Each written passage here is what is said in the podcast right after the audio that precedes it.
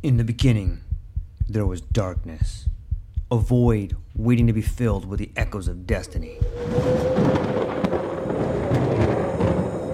From the depths of time, legends emerged. Heroes forged in the fires of adversity, their stories etched in the fabric of eternity. Through the sands of ancient deserts, across the vast expanse of galaxies, and amidst the tumultuous waves of the ocean, their journeys began. But amidst the chaos, there arose a whisper, a call to action, a beacon of hope. Now, as the world holds its breath, a new tale unfolds, a story of courage, of triumph against all odds. Join us as we delve into the depths of imagination, as we embark on a journey beyond the realms of possibility. For in every tale lies a lesson, in every legend, a truth waiting to be discovered. This is not just a podcast, this is an odyssey, a quest for knowledge, a quest for inspiration, a quest for the very essence of what it means to be human. Welcome, dear listeners, to a world of infinite possibilities. Welcome, dear listeners, to the True Life Podcast.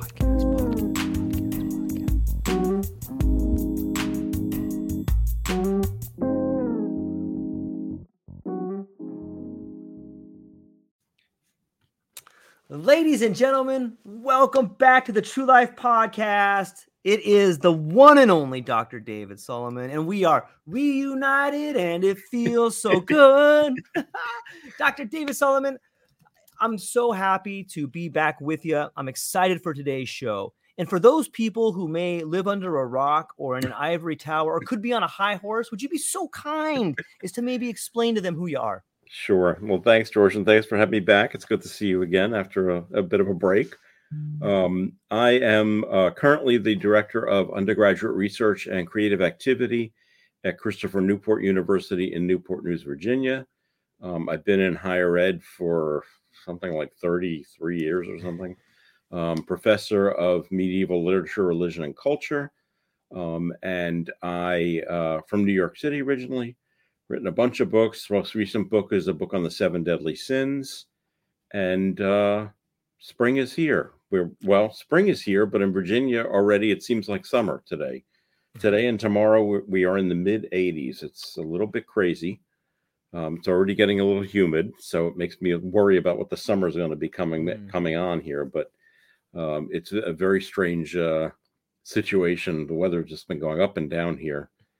Uh, it's it's it's it's supposed to be. I think it's supposed to be 85 tomorrow, and then on Friday, I believe it's supposed to be 59.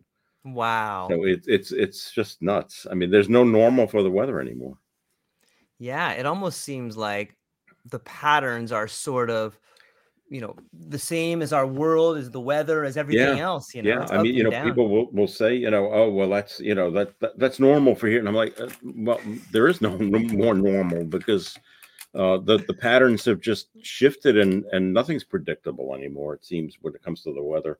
I mean, you know, regardless of where I've lived in the country, people have always said, if you don't like the weather here, wait five minutes. and, and everybody everybody thinks they own that and then you move someplace else and they say it too and you're like yeah they say that everywhere oh, it's classic.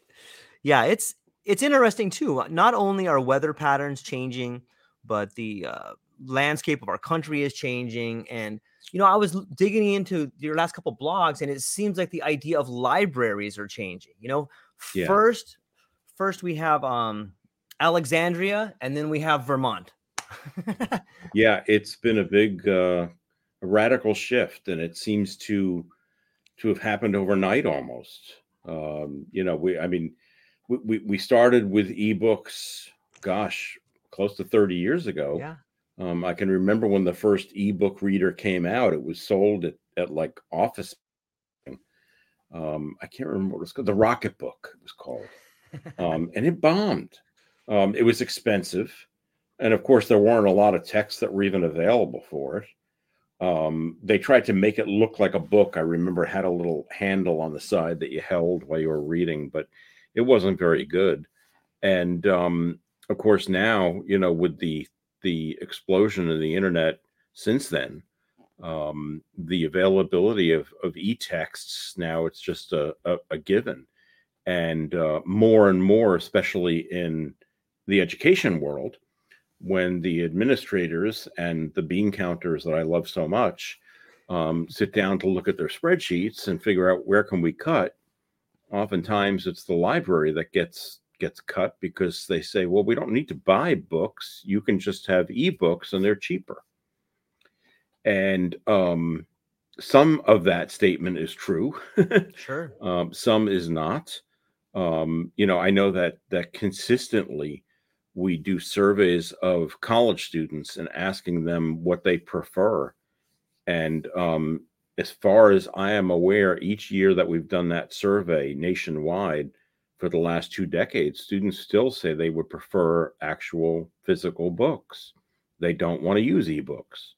Um, now, personally, as an old book guy, um, I hate ebooks. I can't stand them. I don't. I, I I like the tactile, physical nature of a printed book, um, along with you know a lot that comes with that, which we can talk about.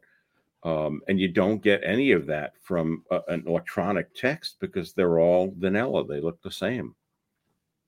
Yeah, that's that's a great point. In fact, there's a quote that I want to get into the tactile understanding and the way we handle books and the way we interact with them. But before we go there, there's a quote that I pulled out of your um, blog that I thought was that really kind of hit me hard, and I think the audience would really enjoy it. And then I wanted to get your opinion on it. Is modern education is not just the acquisition of information and facts, but the synthesis of that information to create knowledge and understanding. Can you unpack that a little bit more? I mean, it's pretty yeah. clear, but I, I think you can I think that's audience. so important. I mean, you know, as we have progressed in the the internet age, um, information is is just available. It's at our fingertips. Mm-hmm. Um, I mean, basically, you know, just using my phone, I can access essentially, you know, any information that I want, um, and easily find the answer to questions of fact. But really education and the idea of becoming an educated person is not just about rote memorization of facts it's about taking those facts and synthesizing them into mm-hmm. knowledge and knowledge is an incredibly personal thing so you know for example i mean you know george washington was the first president of the united states is a fact right i mean everyone has mm-hmm. access to that it's the same fact regardless of who you are now what I do with that fact personally, when I integrate it into my knowledge and understanding of the history of the US and the break from from mm-hmm. Britain and what was going on in, in the world and in Europe at the time of, of the revolution, and then what Washington did as a president. And, and I mean, I automatically jump and think about his farewell address, which is so important. That's all personal. That's me. Um, and that experience of synthesizing those different pieces that I know is creating a new knowledge base for me. Um, you know, I, I I I I use this phrase a lot with my students when it comes time for them to do research. I, I direct the Office of Research and Creative Activity, and um, I really talk about the fact that what they're engaged in is the development of new knowledges, and I use the plural there um, intentionally. It's not new knowledge, it's new knowledges. We got lots of different ways of looking at things. And everybody's knowledge is different. It, it, it's a very personal experience. And so I really do believe um, that education is about that synthesis. Uh, you know, we all went through school and had to memorize things for tests yeah. right? I mean, I can remember in high school, um, you know, I had a, a, yellow legal pad just like this one, right? yeah. And before my test on photosynthesis, I laid on my bed and drew out the Krebs cycle over and over again because I was going to have to do that on the test. What's the Krebs cycle? Now, that's fantastic. That was many years ago. Um, I don't, I couldn't remember the Krebs cycle now if you if you held a gun to my head because I, I don't remember it. I did because eh, when you memorize things, it doesn't make them part of who you are. Right. It's not knowledge. Right. I memorized it. and then I, you know, I spat it back up on the test, and then you know, to use to continue the the, the digestive metaphor, you leave the exam empty because you you you you you threw up what it is that you learned. Mm-hmm. You didn't make it your own. You didn't digest it. Yeah. And education is about the digestion part. And so I think the mistake that's made oftentimes when we think about moving to a, a world in which e-texts, for example, are are the the norm, is that a lot of the experience of reading an e-text is quite different from the experience of reading a printed physical text. And we've got studies that show this um, that the, it's a different kind of experience. I mean, I'm reading this book right now, and you know, if I if I open it up, I mean, first of all, you know, I've got my own underlining and notes all over the place in it. I couldn't do that on an e-text. And I also have the, the, the tactile thing. I mean, I bought this book used. Um, somebody else owned it before me, and uh, you know, in a couple of places, that person had written their own notes. Yeah, I know nothing about them. I don't know, you know, and you know, I always joke with students when they buy used textbooks and they they they rely on the stuff that's already been highlighted in it. I say, you know, don't rely on it. The guy who owned the textbook before you may have failed the course. You know? um, but the experience of reading this, I mean, I started this book and then I had put it back on my shelf and I picked it up yesterday again to finish it. And I had my card in here where I had left off, and I'm picking up where I'd left off. But there's something just about the, the, the physical tactile experience of holding a printed book. And i'm not fetishizing it or maybe i am i don't know.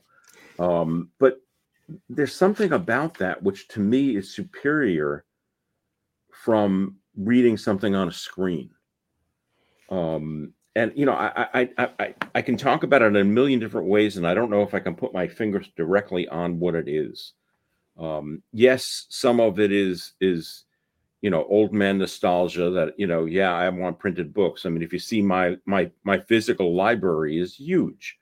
Um and it's important to me because as i think i mentioned in that in that blog piece uh, my library is my lab mm-hmm. right? i'm not i'm not a lab scientist lab scientists have their lab space they work in a lab and that's where they conduct their experiments i do that in my library in my office surrounded by my books. And um, oftentimes that will mean, you know, going and pulling something off of a shelf because something struck me and I'm drawing a, a connection between one thing and another, which may be completely unrelated. But in my mind, which is operating almost like a hypertext link, mm-hmm. I'm clicking on something and it's like, oh, what about that? Um, you know, I, I, remember that happening quite vividly when I was finishing um, writing a monograph a couple of years ago on on faculty evaluation in higher education. Um, riveting stuff. riveting stuff. It'll make a great movie, George. You can say.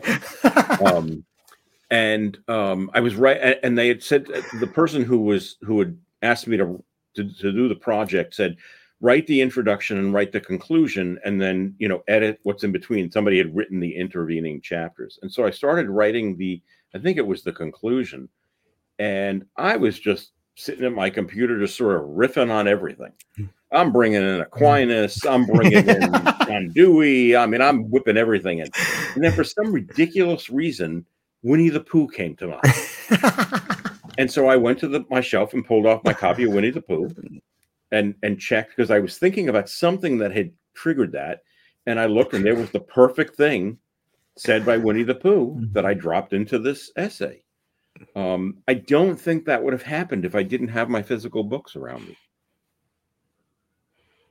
It's a great point. I, sometimes I think that the book is the final manifestation of the work. And if you are unable to hold that final copy, that tangible thing, then part of it is still in translation. You know what I mean? Like if you just yeah. see it on the screen, it's even if it's an author's full work, like to have the actual book is to have the idea fully formed, I think.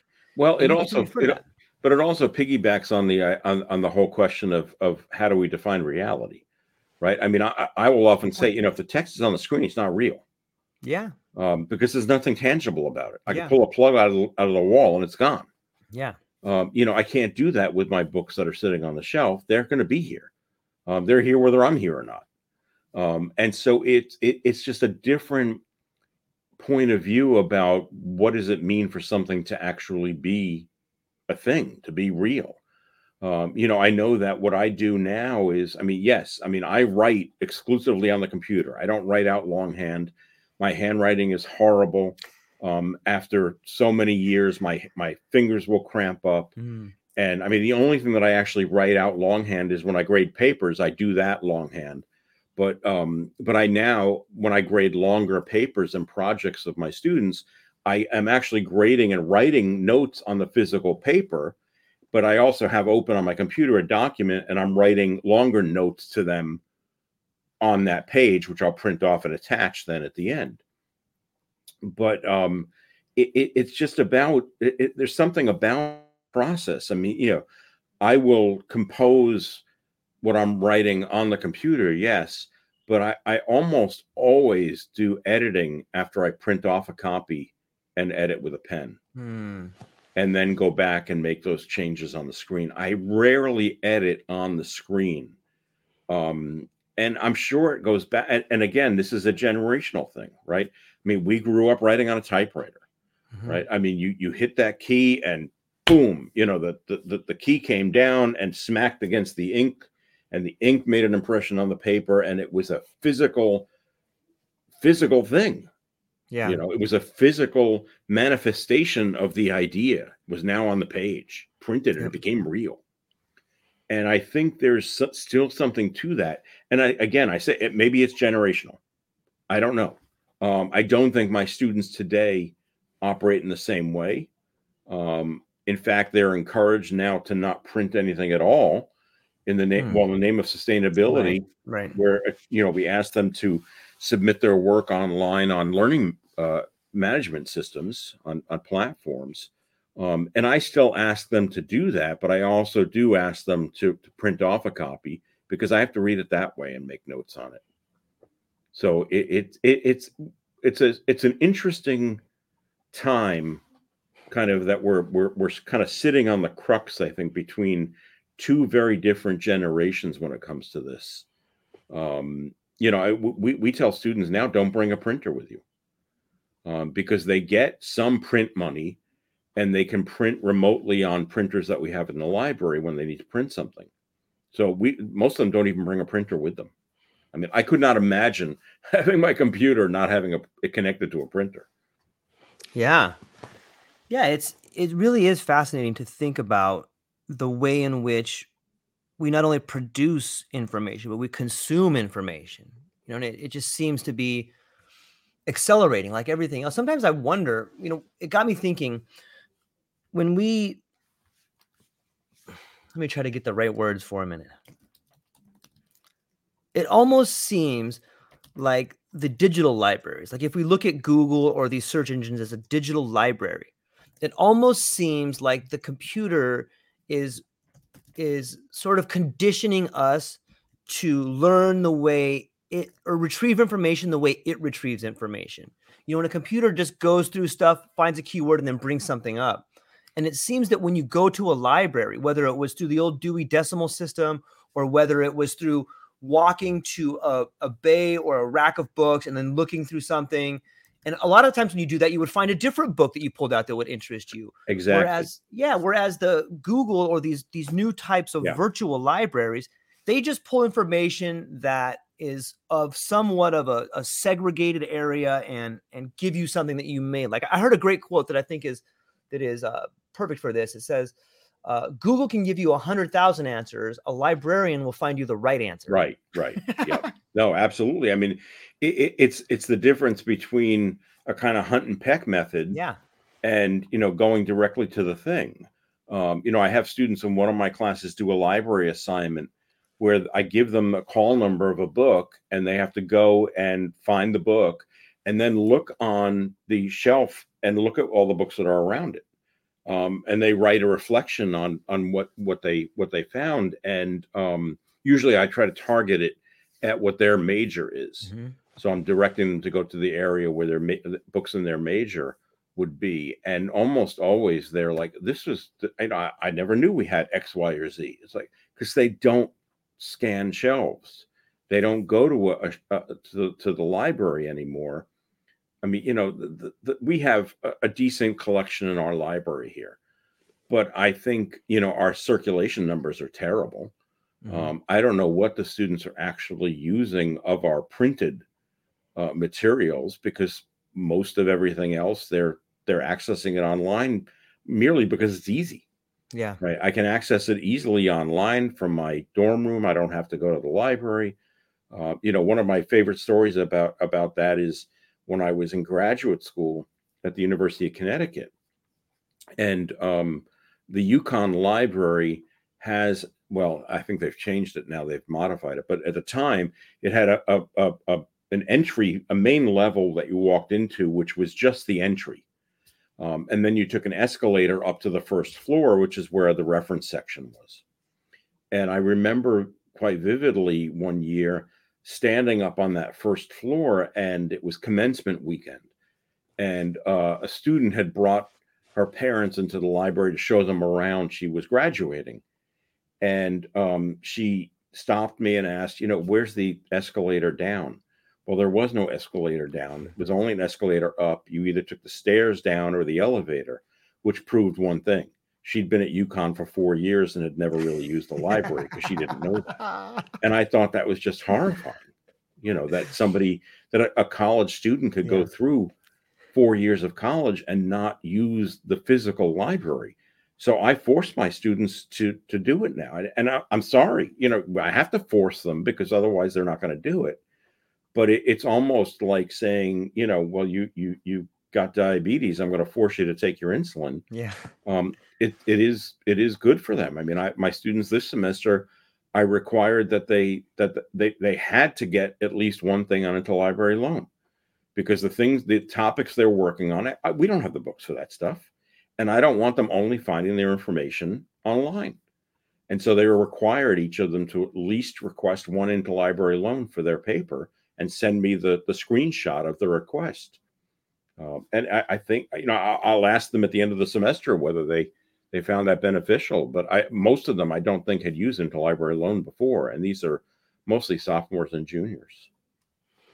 It's interesting, you know. It, it, I think it speaks volume. I think libraries are a good map of how a scholar thinks. Like you know you go in it's classified in a certain way. You go up to the, like you said you go up and you can take a snapshot of everything around you. That's kind of the same way your brain works when you're thinking about an idea and then all of a sudden the idea broadens out to all these other things. It's the right. same way the bookcase is set up but when you well, go I mean, online now right it's different. I, I mean i wonder if yeah. if i brought you into my library my office and and the other places where i've got books because they're not all in here um, if even looking at what I've got, if you would be able to f- sort of figure out who I am. Oh, guaranteed. And and the way you think, like, oh, I see. Well, he has uh Canterbury Tales over here with T.S. Eliot, yeah. you know, or yeah. Paul Valladolid's over here. Oh, he must think this and then maybe move over this way, or at least I can make some yeah. speculations of that. And that's a right. fun thing to do. It's like being in someone's head. Yeah, I, I mean, I, I, do think there is something to that, and uh, you know, I, I, I, I, I've always been baffled for my entire life when you go to visit somebody's home and they don't have bookshelves. um, but there, there, are a lot of people who don't, you know. I know. And I think that's probably a growing thing now because of the availability of e-texts and e-books and the ease with which you can get them. Um, and I think that's probably the case. I think I've told you the story before. I mean, when I taught in South Dakota, which was um, in the early 2000s, um, I had a colleague who said, you know, most of these kids grew up in a house where they had three books the Bible, the Sears catalog, and the TV guide. You know, that was the only thing they had in the, in the house. Um, that's really kind of amazing. Uh, you know, I mean, I, I mean, I did not grow up in a house with with intellectuals. My parents were high school educated, uh, but my father valued books, and we did have books on on shelves. You know, and he was always reading. Um, so there was a value that was clearly um, appointed to the printed book. And and you know i can remember going into bookstores with him and and and looking around back when you know bookstores were a lot more um accessible and and and frequent than they are now. What, what what's the bookstore situation like in hawaii? I, i'm curious. Well it um it used to be borders and barnes and noble Sure. and a few small ones but after borders went out of business then it pretty much collapsed everything into the world of Barnes and Noble. And we Yeah. have, and even some of their smaller Barnes and Nobles that were like little satellite stores, those closed down. And so now you just have the bookstores at like the, the big malls and and in some Yeah. ways they've they've taken the place of the library because you'll see people in there reading. Oh, moving around. absolutely. Yeah, I mean, and that, and that's been for a long, long time. Yeah. I mean, I, I had a bookstore in the '80s, and we used to have people coming in all the time who would, you know, my kids got to do a project on, you know, dinosaurs. What kinds of books do you know? It was when people started buying books rather than Mhm. going to the library for them. Um, so, you know, I saw that that firsthand. But yeah, I mean, it, it always amazes me that it's, um, you know, you go into these large cities or these college towns and there there are no bookshops and I, I don't really understand that because that is not the case in europe. Mm, um, where any you know i mean in the uk any dinky little town you go into out in the countryside you know they've got they've got three things you know they've got a general kind of general store that's got everything they've got a pub and they've got a bookstore. Um, and it, it, that's that actually is is not not hyperbolic. That's that that's true um, and here that's not the case. I mean here i am in newport news virginia and um, you know my university is here which has a, an undergraduate population of 5000 um, we have a community college in newport news which also has a fairly large enrollment. We have the college of william and mary which is 20 minutes away in williamsburg. And in newport news there are two bookstores. There's a barnes and noble mhm. And there's a 2nd & Charles which is another uh, chain that sells uh, secondhand Mm. um, and that's it. Um, and and I get frustrated with the Barnes and Noble because they've changed their their whole tack, and they they're not really in the book business anymore. I don't know what business they're in. they depleted what they even stock. Um, you know, you go in looking for something that just seems like to me as a bookstore guy, you know, is a stock item. You should have a copy of this on the shelf. And now we can special order it. Right. Everything is always we can special order it for you yeah. right? Or you can, you know, or you you can order it online. I mean, we see that with everything now, mhm. right? Um, you know, you go in to buy a dress shirt, you know, oh, you know, we don't have that size, but we can order it for you online. It's like, but if I wanted to order it online, I wouldn't come into the store. I want the experience of being here, and and I'm not getting that. And so, you know, when I'm traveling, and I mean, I, I can't walk past the bookstore without going in, um, a- a- because I just I think it's just a vital part of the the local culture um, to have a good bookstore. Yeah, it's the it's the I I haven't really been to Europe as an as since like the age of in my 20s. However, I what do you think it is? Is it the culture? Is it the backbone of the community? Is it the storytelling or what is it? What's different about the local communities there versus Yeah. the cities over here? I, I mean, I think a lot of it obviously is cultural. Mhm. I think a lot of it is also that they have a different perspective on education than Mm. we do. Um, education in the US has really transformed in the last 50 years and not for the better. Yeah. Um, you know, our culture, I mean, all of the, the, the, you know, our culture puts down higher education in particular. I mean, look what's going on in Florida. Look what's going on, you know, throughout the country with attitudes towards higher ed. Um, it's always been a, a kind of anti-intellectual take, and you don't see that um, in the UK. I mean, I'm always struck when I'm traveling in the UK that if you're on the tube in London, people are sitting there reading books, um, you know, and and not junk. They're reading like you know Dickens. Um, and and, and I, I just I'm always struck by that because um, you do not see that here, and uh, so I, I do think it's it's it's highly a cultural issue, but it also is just a different viewpoint of education and the fact that the U.S. has become so anti-intellectual in the last couple of decades. Um, and, and and I should say part of that is our own damn fault in education, right? We we we we did that, right? We marginalized ourselves. You know, you mentioned that phrase earlier in the ivory tower. Right? I mean, you know, we we marginalized ourselves. So if we want to be relevant, well, we damn well got to be relevant. And how do you do that? Well, it's through the development of, and I've written about this in other places, the public intellectual, which largely we have have lost in many ways um, in the last couple of decades. We have a few people who still kind of fill that role, but not nearly as many as once did in this country, who really kind of bridged the the world of of education, which was looked at as you know elitist mm-hmm. and popular thought and they were able to have one foot in both. Uh, you know, I, my students are always shocked when I when I show them the picture of Robert Frost on the cover of Life magazine. Uh, you know, a poet was on the cover of Life magazine. Uh, now, of course, I got to first I got to explain to them what Life magazine is, but that's, that's a whole other issue. But to talk about how these these these thinkers were part of the popular landscape, and and that isn't necessarily the fact today. I mean, you know, I would think probably, you know, you, you could mention Stephen Hawking and people know who mm-hmm. he is. Maybe maybe people like Neil deGrasse Tyson.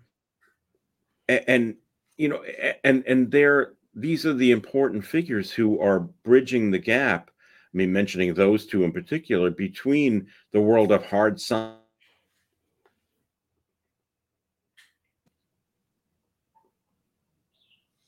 You still there? Oh, I lost you just for a little glitch right there. Yeah uh, and explaining it to the to the public so that the public actually uh, oh i lost you again. Sorry we're having That's a okay. wi-fi issue i think. Um should be okay now i think. Um so you know and and so as i say you know to say that that we live in an anti-intellectual society i mean in many ways i look at education and i blame us and I say, well, we did it to ourselves. I don't like I I I semi agree with that. I, I don't think it's so much the educator as it is the institution of, you know, we we need a here's a here's a one of our guests put this up. And I think that while he's talking about bookstores, I think that this applies to education as well. And he says, I think the pace of life of the culture in the US has pushed us faster away from bookstores. You could put education in there as well. Sure. Also, the cost of doing business at the state of commercial real estate move to conglomerate. Like yeah. that is a huge like incentive structure and sure. you know cost uh, analysis and and and these yeah. ideas that really have nothing to do with the state of education. You had spoken earlier about a degree in humanities doesn't really begin to pay off. You don't see the benefits of that until people begin to grow and understand. Right. And sometimes it seems that you know, educate maybe another way, maybe there's a difference between learning and having something develop inside of you. Sure. Yeah, I mean, th- I mean, certainly, you know, the, the cost benefit analysis drives yeah. so much of this. Yeah. Um, and and you know, it, it drives most of us crazy when we see those those surveys and those polls come yes. out that say, you yeah. know, if you get a degree from this institution, you're going to be a high earning individual. It's like, what? That's not the goal of education. Right. Um, that's vocational training. Yep. Um, and we we in many ways have have in a strange, bizarre way collapsed them when it comes to the four year um, institutions of, of, of higher learning in the U.S. It's it's become more and more driven by well, what what can I do with the degree when I get out? How much mm-hmm. money can I make? Yeah. Um, and it's why we have had, you know, this great decline in people majoring in areas in the humanities because it, it's difficult. You know, I, I can manage, I can major in biology. And what am I going to be when I'm done? I will be a biologist. Okay. I can major in English. What am I going to be? An Englishman? No. you know, it, it, it just doesn't work that way. and so, you know, it doesn't translate in the same sense. Um, but the, this the cost benefit thing is is is a killer. And certainly, you know, as, as that person mentioned, I mean, the, the cost, I mean, real estate and uh, you know, right now we're looking at, and and this is the other thing that I try to convey to students when we talk about this. They think, oh, tuition's so expensive. Yes, it is. It's ridiculous. It's completely mm-hmm. out of control. I think across the board. But they think their tuition money is paying for my salary. The tuition money is not paying for my salary. The tuition money is paying for physical plant and services. And because we become have had to forced to become more competitive because there are fewer students, our college campuses have become like resorts. Yeah. Um, you know, and it's all about well, what services can we offer? And you know, how nice is your dining hall? Um, it, it, it's it's that. It's about, you know, well, what is the what does the campus look like? Oh, it's a beautiful campus. You know, but that's that that doesn't mean anything about yeah. what you're doing. Um, but the, the the cost of doing this business has become really prohibitive. Um, I mean, I think at all the institutions that I've taught at through my career, um, as far as I have understood it, being on the inside, the highest expenditure out of the budget each year is physical plant. It's paying for heating and cooling um, to maintain buildings. Mm. That's the cost, and it shouldn't be, but it is um, because we've got this kind of out of whack idea about what we're doing. Um, you know, there's a reason why in the Middle Ages in Europe they they wore those heavy robes that we now wear for as regalia at commencement. Now they wore them to teach in because the buildings were damn cold. They didn't have any heat.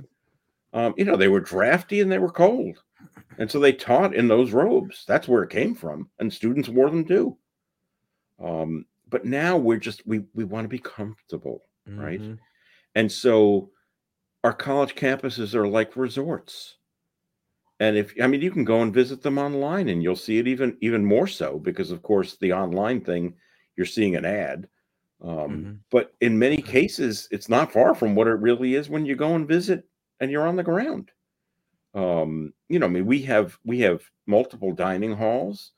The food choices are are or like you're it's like you're on a cruise um you know and the other services that we offer i mean you know if you hear people on tours on our college campuses and listen to what's being pointed out to them i can guarantee you that 75% or more is has got little to do with academics it's about the buildings and the services that are mm-hmm. offered the fitness center you know things like that yeah um, now, those should be value added, but they're not. Now they've become the thing. Yeah, well, you know, when you put it like that, it's there's no. It makes sense why we see education where it is. You know, when, when you have, you know, I read an article that said some of the Ivy leagues are going for ninety thousand. My my daughter's private school is thirty thousand dollars a year. Yeah, and it's it's it's interesting because you you have to start at instead of asking the question how much money am i going to make after leaving here maybe you should be asking the question like what kind of people are we attracting here you know eh, you know there eh, history and biographies and so many of the stories i love are rife with people who didn't belong in some places but out of but had a yeah. talent for something or a vision of something or an ability to see things different than something and sometimes it seems yeah. we're excluding the very people we need in order to make things work. But, but that's because the very idea of, of, of what this should be has shifted, yeah. right? Yeah. I mean, you know, it, it, it, oh, for the days when it was it was a sign of of privilege that you had a high school diploma. Right now, I mean, people, you know, it, most people are expected to have a master's degree in something, right? I mean, it, it's it's it's become the value of the degree has been has been lowered yeah and um that's that's a dangerous thing i mean i started to see that in the 1980s when we had schools that had become mba mills right in the 80s everybody who worked in the business world had to have an mba yeah and so colleges became mba mills they were just mm-hmm. churning them out um and it, it it just it it devalued the degree yep and now, you know, I, I don't want to insult anybody who has an MBA and worked hard for it, but I mean, you know, MBAs are a dime a dozen now. Whereas it used to be, you know, oh, you have an MBA. That was impressive. Yeah. Um, when we devalue it by allowing or inviting everyone to the party, I don't think that that's doing us a, a, a, a, good thing in the end. You know, and what I'm getting at is I've been saying this my entire life since I started teaching in the 1980s. You know, not everyone should go to college. Um, but our public school systems really drive that home in most cases, right? I mean, most high school curricula are labeled as college prep. Mm-hmm. And if you don't go to college, then you know what what are you going to do? Um, well, there are plenty of jobs and plenty of, of of of vocations that you can go into that don't require a college degree. But increasingly, because again we devalued the degree, now in many cases you got to have a college degree. Uh, I was talking to somebody the other day about something. We were talking about a job that's that somebody, a relative of hers, was trying to get. I forget what it was, and um, and I said, well, wh- why doesn't she go for it? I mean, she she already worked at the company. She wanted to move up, and she said, well, she doesn't have a college degree. I say, and I, you need a college degree to do what that that I mean that job. Come on, you know. But it, it's supply and demand, right? I mean, we glutted the, the market with people who have college degrees. Mm-hmm. And so what that does, I mean, I'm no economist, but it devalues it, right? Yeah. Even in even in primary schools, it seems to me like the standardization of education has made it less than exceptional. Yeah.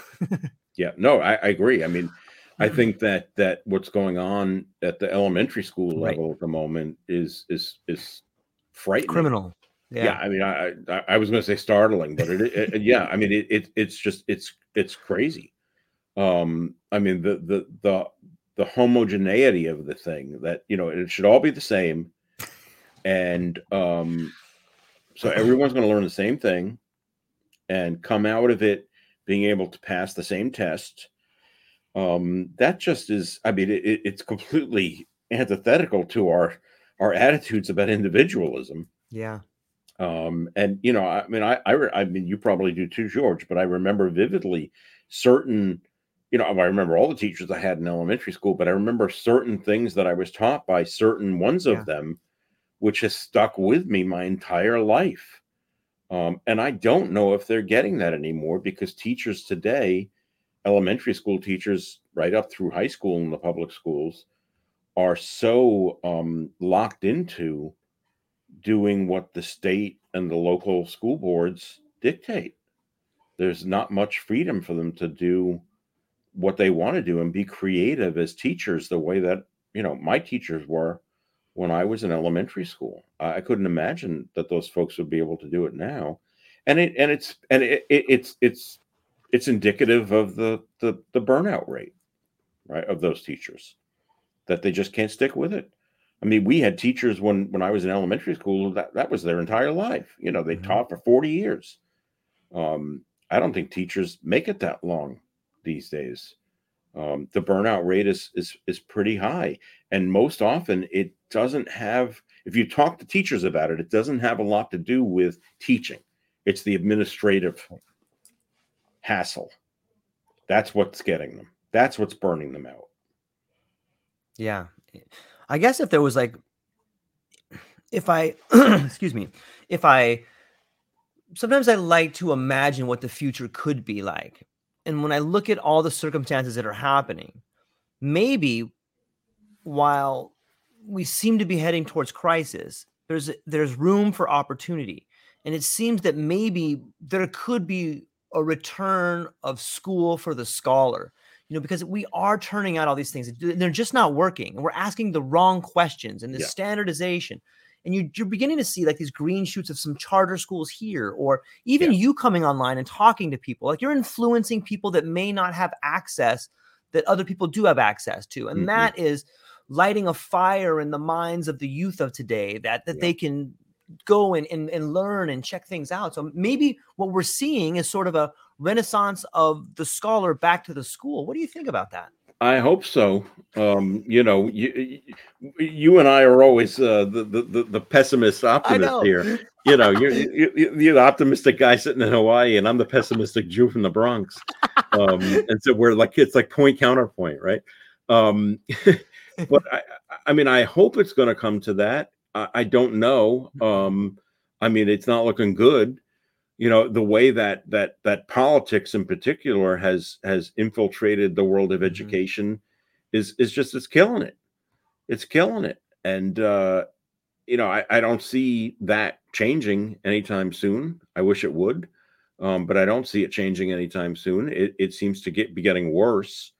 Um, and it's just it, it- again you know I, I keep coming back to this beating a drum but it's the anti-intellectual attitude of the culture. Um you know the fact that and and and I don't mean to constantly be comparing us to places like the UK but the fact that most towns don't have a local newspaper anymore. Yeah. um you know and if you go to London and you want to go and buy a newspaper there's like 10 different papers to pick from on a daily basis. Um, here, you know, uh, oftentimes if I'm traveling and I want to get a local newspaper and I stop into a 7 Eleven or whatever the local convenience store is, they don't even sell newspapers. Um, that or, or magazines for that matter, right? Mm, yeah. that's a good point. um that just is is not a good and and as we were saying before no bookstores right that's just a, not a good indicator. I think that i think the reflection of what your local culture is is there a local newspaper? Do you have a local bookstore that's decent right? And what is the the the artistic community like in your in your Mm. area right? And and and yes you know the, the the the science nerds will say oh well that's all you know about the humanities. But the fact of the matter is that even Elon Musk the hated Elon Musk and and and Bill Gates when they published that piece last week that letter that said that they thought we needed a 5 year pause on artificial intelligence on AI they expressed there and Gates has said it often the importance of the humanities and the sciences working together. So, you know, I, always tell my, you know, the sciences tell you that you can do it. The humanities tell you whether you should. Mhm. And in our race to make a buck, the whether you can do it trumps whether you should. Just do it. It's going to make a dollar. Right. And that's just that's a sad direction for us to be headed. Um, it, it it is. I mean, I hope that it's going to change. Um, I don't see it changing at the moment, and I don't see indications of it. I mean, again, you know, with what's going on in certain areas in this country, I mean, you know, Florida is the easy one to point to. Mhm. Um, it's just a uh, that's just nightmarish what's going on down there. It really is. I mean, and I've gotten a lot of friends who are in higher ed at various institutions in Florida, and they've been telling me what's happening. Uh, I mean, one of my good friends got a memo from the governor's office telling him that he needed to do a quote audit, a DEI audit of his email. Any email that he had had an exchange with anybody about related to diversity, equity, and inclusion, they wanted a copy of it. I mean, you know, uh, hello, can you get Big Brother on the phone? Um, I mean, it's just that's just crazy.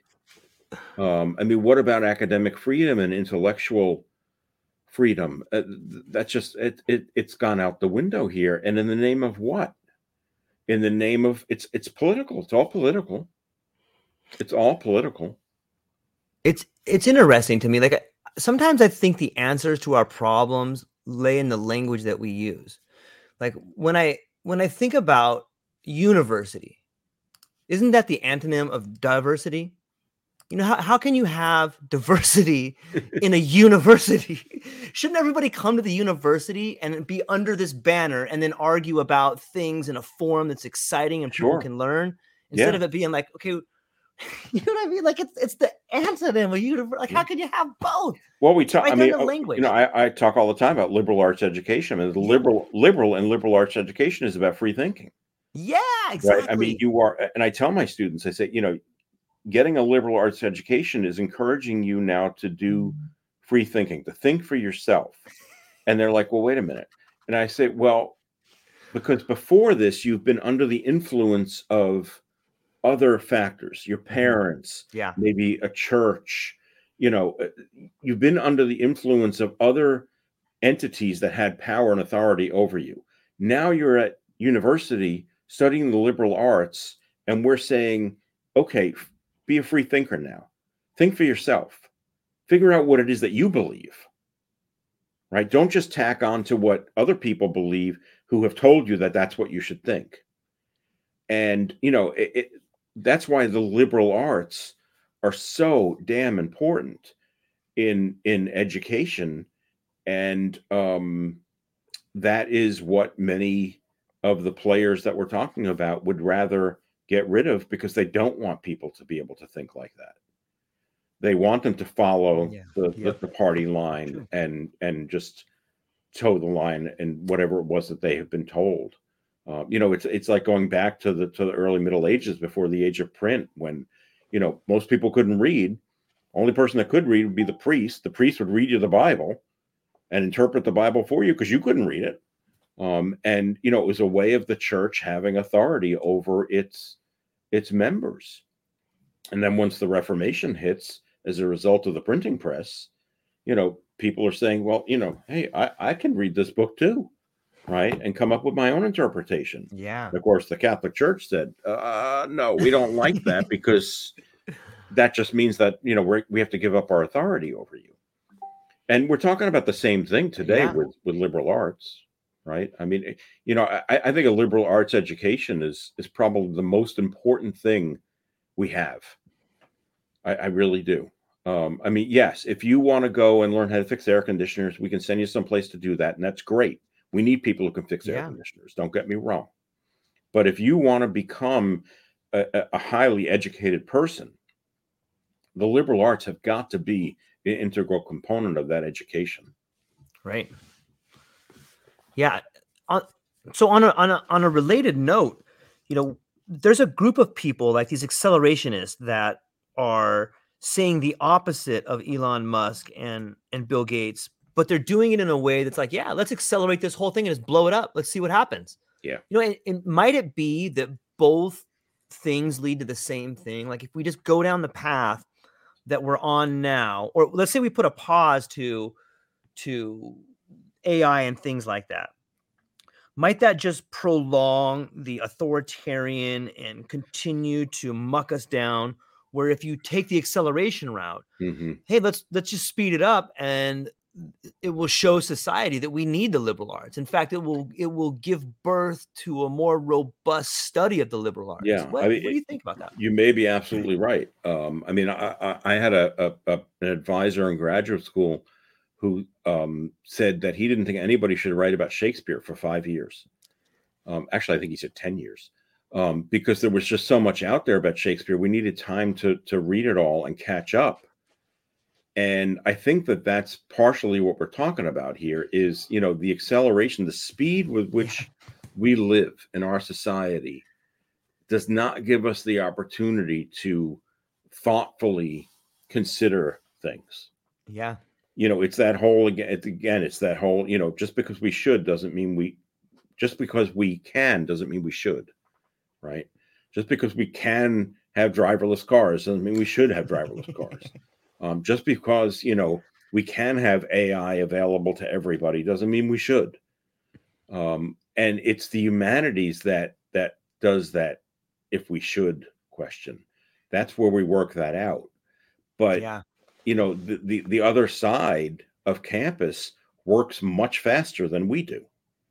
Because, you know, I can't think as quickly as a microprocessor. Right? I mean, you know, quite honestly, right? I mean, they can do things with incredible speed. And, you know, that's wonderful for them. But when it comes to questions that deal with issues related to morality and ethics, as so many of these questions do, it takes time to reflect on that and to work it out. Uh, that's why, you know, when you read a philosopher's work, it's never a good idea to read one piece in isolation because you really need to read the the breadth of what it is that they're trying to say because their opinion and their attitude about things probably changes through their through their lives and through their work. Um, and it's important for us to see that. Yeah, it, it reminds me when I was little, my grandpa used to say, if you want a new idea, read a really old book.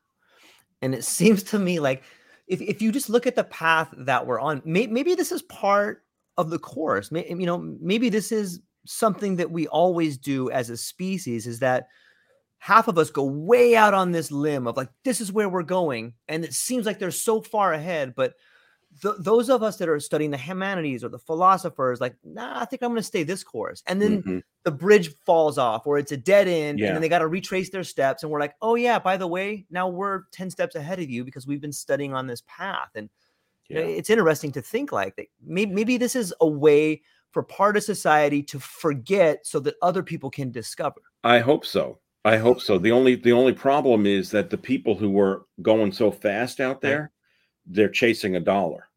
Yes. And that adds a a, a, a really ugly aspect to all of this, doesn't it? Sure. Um and and that's part of the problem here, right? Is that when when you introduce capitalism to all of this now, mm-hmm. it changes the whole complexion of the of the discussion in some ways i think that they're devaluing the dollar like if you like they're they're fundamentally changing the idea of what money is and it seems to me it has a discount rate like you know if, if we just if we pan back for a minute and we take the observer view instead of the subject or object view it seems to me that there's a new currency evolving and it's the currency of dopamine it's the currency mm. of likes it's the currency of views and if you look at the people that are dropping out of the workforce, like why would I do that? Like I would just rather live in my parents' house yeah. and do nothing than go be a slave over here. Like and and yeah. they're they're creating these new ways of working and connecting with people. And that's kind of what money is is a way of connecting people, right? Yeah. No, I think you're right. I mean I mean there there certainly are new economies I think that are growing out of all of this that will be really interesting to see how it pans out.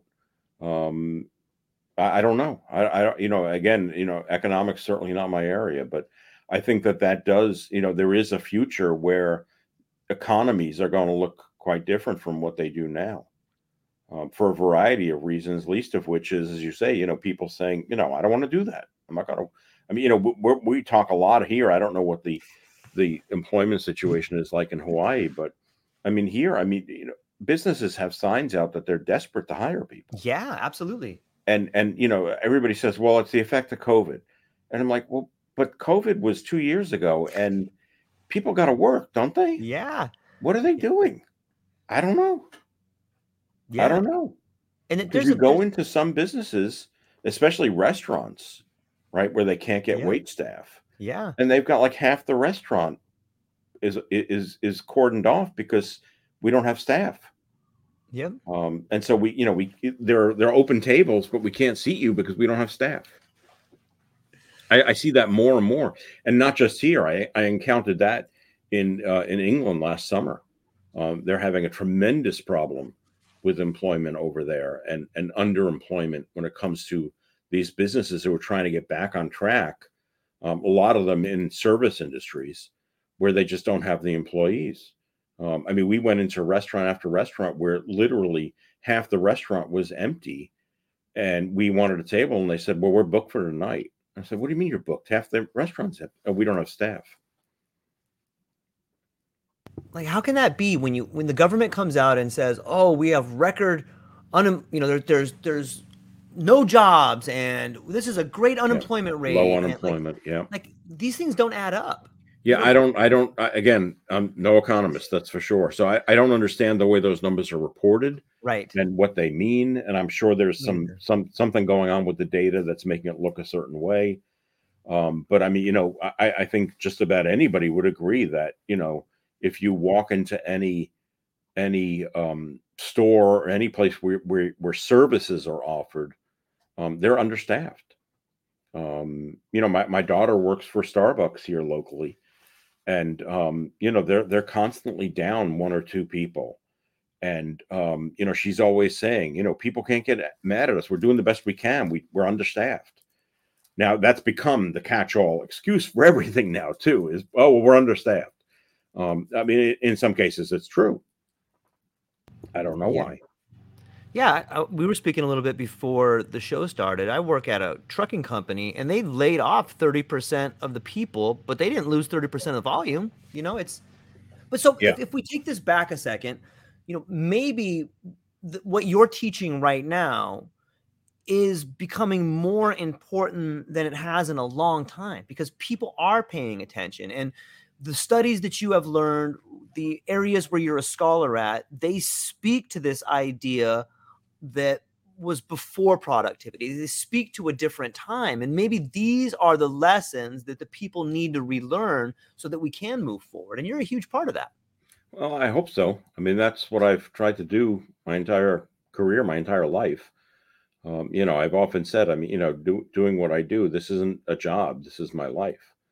Um, it's it's it's more than just a job, and I think that um, you know, if we can get people involved in discussing and thinking about these big ideas, um, that would really be a, a, a nice step towards getting out of this situation that we're in. And, uh, you know, then we can be uh, as optimistic as George. yeah So I- it, it- it reminds me of the, the, the, the, you know, I want to be like Mike. We got, you know, I want to be like George. Nobody wants to be like David. I want to be like George. I want to be like George. well, it takes both of us. It takes both of us to sit down and Yeah, like, yeah, what yeah. about that? What about that? you know, I um it's beautiful. I, I love talking to you and I think you're an incredible human being and I Oh, love what you're doing and I love reading your books. And for those people that are are watching right now, the latest book, The Seven Deadly Sins, we did quite a bit of coverage on there. And I would highly recommend anybody who's found anything remotely interesting about this conversation to pick up David's book. His links will definitely be in the show notes down there. Um, I think you got another book coming out too, don't you? Yeah, working on a new book on angels and demons in pop culture, and uh, working on a, a project currently, which is going very slowly, which uh, is a is kind of a discussion between uh, Saint Augustine and Carl Jung. So, looking at how the the two of them um, really had a lot in common and uh, a lot to agree about. So, That sounds fascinating. I can't Yeah. wait to learn more about that. Wow. Well, as I'm getting ready to land the plane here, before I let you go, um, would you be so kind as to tell people where they can find you, what you have coming up, and uh, what you're excited about? Yep. So my website is David A. Salomon, S A L O M O N dot com. And you can find the links to, to the books and links to uh, my blog and consulting and media appearances. The, all the good stuff that I've done with George is there. And um, what I am looking forward to, well, we are coming towards the end of the academic year. So it's always a time of excitement on campus as we come closer to commencement and seeing our students graduate and go on, which is uh, always a good feeling and and and somewhat bittersweet as an educator to to see them go. Um, but that's always an exciting thing, and uh, most looking forward to. Um, two days after I have to read almost 800 names at commencement, I will get on a plane with 16 students, and we will go to London for two and a half weeks to do a course on the museums of London. Maybe this, maybe this time, if everybody doesn't get sick, we can do a, a we can do a podcast from That's London right. from the museums over here. we were going to do that last summer and then uh, i and six students got covid and we were stuck in a hotel in in swansea wales for a week so yes yes we, we definitely should try to do that this Okay. year I, I would like that Me as well. Well, um, David, doc, I'm Dr. David Salomon, leader, mentor, author, educator, all around amazing human being. Thank you so much for being here. It was a real pleasure. and George. um, w- I know we got the Passover holiday coming up, and everyone's going to Yes. be taking some time off. So in a couple weeks, we'll reconvene and we will go back at it and try to solve the world's problems again. sounds good to me thanks so much of course. Aloha, everybody. Aloha, everyone. Thanks for taking a moment to hang out with me in the True Life podcast. I truly appreciate it. If you're taking some time to listen to this, whether it's your first podcast with me or you've been with me the whole way, I truly want to say thank you from the bottom of my heart. Additionally, I would like to try to inspire everyone. The world is a crazy place, and if you listen to your heart and you take some chances, I really think the world will unfold in front of you in ways you can't imagine. I've been doing the podcast for about five years. Last year, I decided to take the plunge. Well, circumstances dictated that I took the plunge, and I did.